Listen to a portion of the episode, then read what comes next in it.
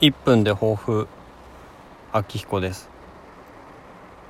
今日は月曜日ですね。雨が降ってます。久しぶりの雨でこれから雨が続きそうなところ。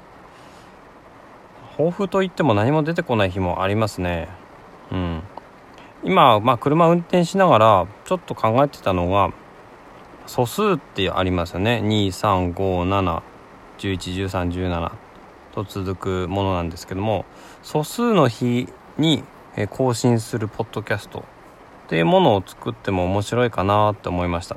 で前半は結構頻度が高くて後半にかけて遅くゆっくりになってくるんですよね。だから月の後半って結構忙しかったりもするので月の前半ちょっと更新頻度上げて後半は少なめにするっていうそういうのもありかなと思ったっていう話でした。